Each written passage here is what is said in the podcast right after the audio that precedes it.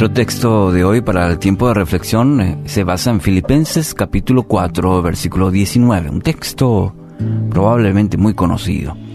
Así que mi Dios les proveerá de todo lo que necesitan conforme a las gloriosas riquezas que tiene en Cristo Jesús. Dios le amó tanto, le amó tanto que dio a, a su único hijo para salvarlo. Dio todo por usted, todo.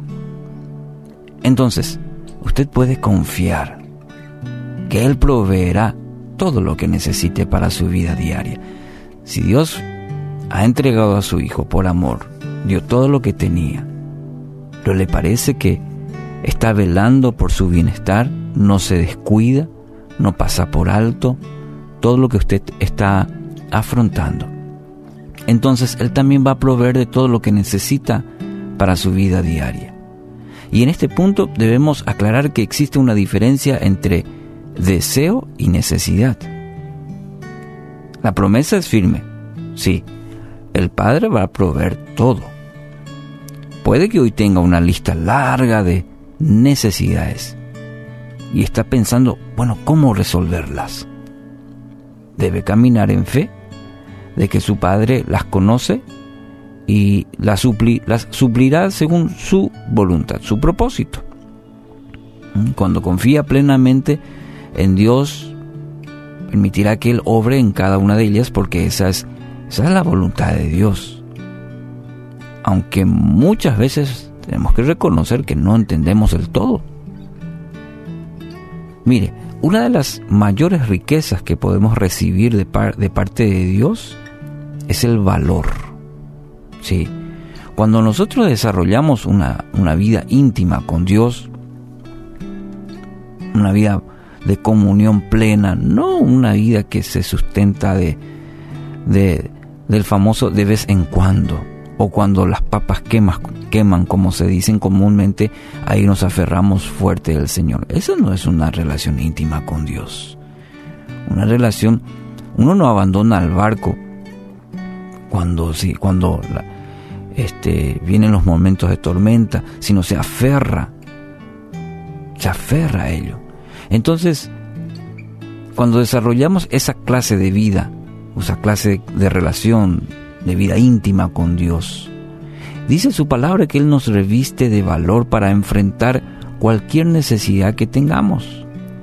El Salmo dieciocho, treinta y dos dice: solo tú me llenas de valor y me guías por el buen, por el buen camino. Muchas veces nuestra petición se basa en que el Señor quite tal o cual situación, pero el Señor lo que muchas de ellas quiere darnos es el valor para enfrentarlas. Entonces aprendamos a, a medir y a esperar que también Dios obre de maneras que nosotros a lo mejor no pensábamos. Dios hoy quiere revestirle de valor para que pueda pasar por el momento, para que aprenda a madurar, para que aprenda a confiar. Son elementos que muchas veces Dios usa en nuestra vida. Tenga por seguro que su Padre conoce lo que usted realmente necesita.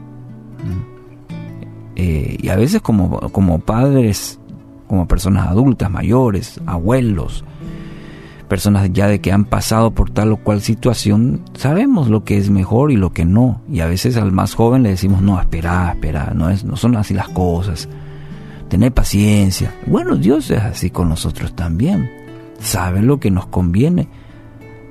Y por eso muchas veces, a veces responde sí, a veces no, o a veces también dice, espera, espera.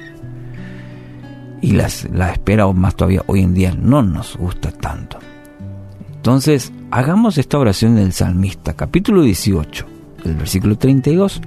Solo tú, esta semana, este día, el resto de mi vida, Señor, me llenas de valor y me guías por el buen camino. Tenga por seguro que su Padre conoce lo que realmente necesita y en este preciso momento, ¿sabe qué? Está trabajando.